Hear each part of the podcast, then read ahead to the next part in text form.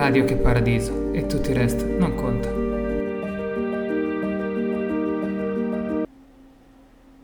Oggi vi parlo di una novità. Con che paradiso si può entrare a far parte di un gruppo di persone speciali, che non hanno poteri straordinari, ma che con il loro pensiero positivo e l'ottimismo possono diventare dei supereroi. Così è capitato che un giorno mi sono svegliato ed ho capito di far parte degli eletti.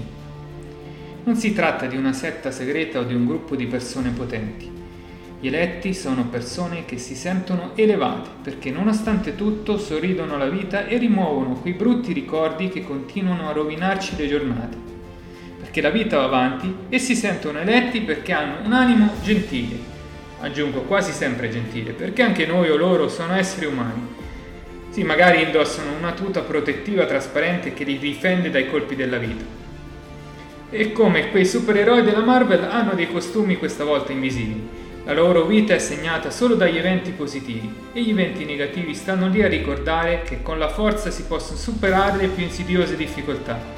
Infine sono sognatori di un mondo migliore e cercano in tutti i modi di migliorarlo. Quando vedi passare un eletto lo riconosci subito perché quando arriva lui l'atmosfera si riempie di ottimismo.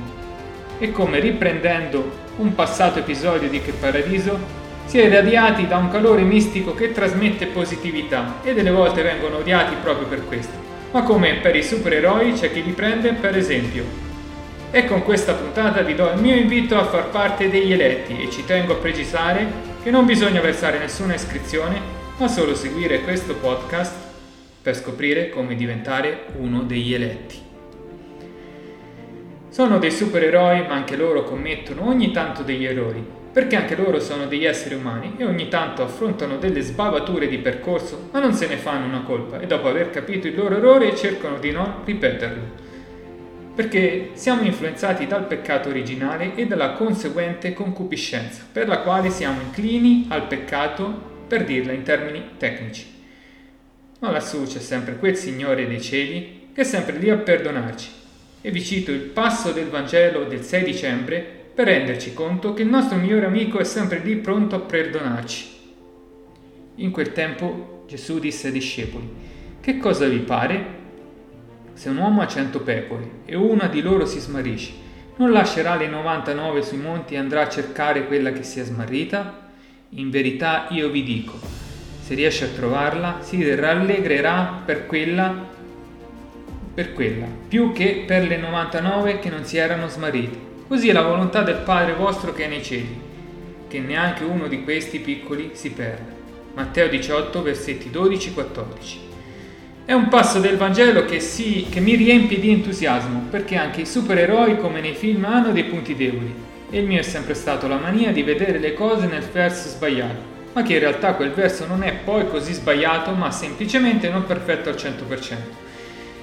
E questo mi ha causato non pochi problemi e smarrimenti, ma so che c'è sempre lui a cercarmi di riportarmi verso il corretto modo di pensare alla vita, perché dopo svariati fallimenti sono arrivato alla stessa conclusione. E forse c'è una forza negativa che vuole mostrarmi come potrebbe essere la mia vita se fossi o avessi qualcosa o fossi diverso ma che in realtà la vita è preziosa di per sé e non va sprecata. Vi direte che c'entrano gli eletti con questo?